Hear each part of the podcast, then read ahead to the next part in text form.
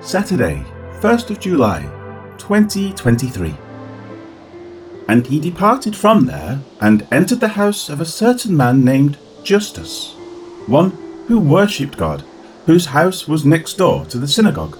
Acts 18, verse 7. The translation is more correctly rendered, and having departed thence, he came to the house of someone by name Justus, worshipping God, whose house was adjoining the synagogue. CG.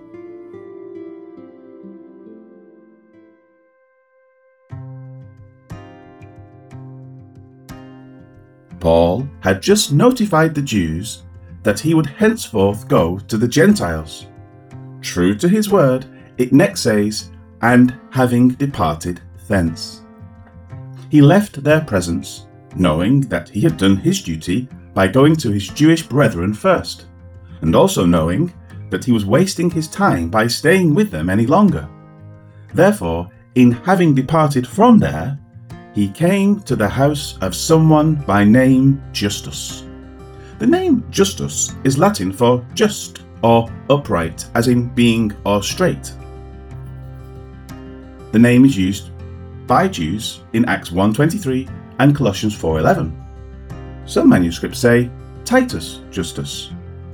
From there, it is then said that he is the same person referred to in 2 Corinthians and or Galatians. There is no reason to make this leap, as both names were not uncommon at that time. Regardless of that, it notes of him that he was worshipping God. It is the same word used five times already in Acts, including of devout women such as Lydia in Acts 16. The meaning is that he was either a proselyte or he was a convert to Christianity. The main point concerning him is that he is a Gentile. Paul had gone straight from the Jews to engaging the Gentiles, including entering a Gentile house. In this, he was clearly demonstrating his convictions that the Gentiles were not to be considered common or unclean. Acts 10:28. Concerning the location of the house of Justus, it next says, whose house was adjoining the synagogue. It is a word found only here in the Bible or any other ancient Greek literature. Suno Sunomoreo. It signifies to border on or be next to. What is probably the case is that the ministry was moved to the house of Justus. But Paul continued to live with Aquila and Priscilla. There would be no need to cut himself off from them just to make a point about going to the Gentiles. Rather, he was simply moving his ministry to a location where the Jews could see his freedom each time they went to the synagogue. It is a purposeful act on the part of Paul that his teaching would continue within earshot of them but in a place that they would have been loath to enter because of their attitude concerning Gentiles.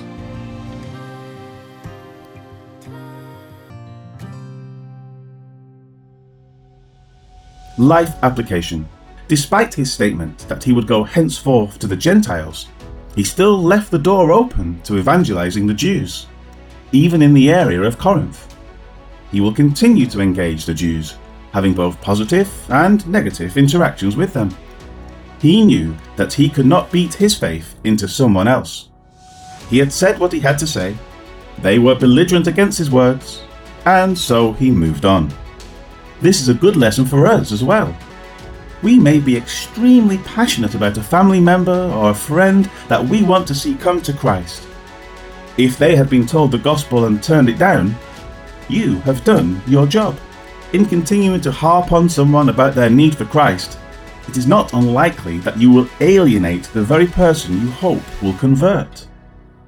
State your words, offer to be there to answer questions in the future, and then be a proper example to them of what you have told them about by living as a faithful Christian, praying for them as it comes to mind. You cannot beat your faith into them, but you can act in a manner that may, someday, Remind them of their need for Jesus. When their lives hit a bump or a brick wall, you can re engage them in a manner that may be just what they need at that moment. If you had alienated them through constant nagging, that would not come about. So be patient and be a positive representative of Jesus in the meantime.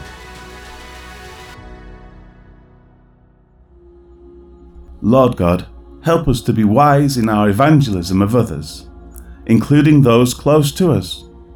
Help us to faithfully proclaim the gospel and then allow those who hear to make up their minds accordingly.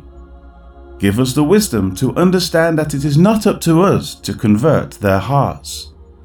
It is our job to present the gospel that can. From there, they have a choice to make. Give us wisdom in this regard. Amen.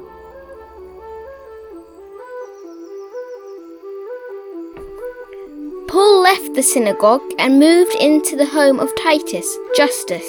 It was next to the synagogue. This man worshipped the true God. Acts 18, verse 7.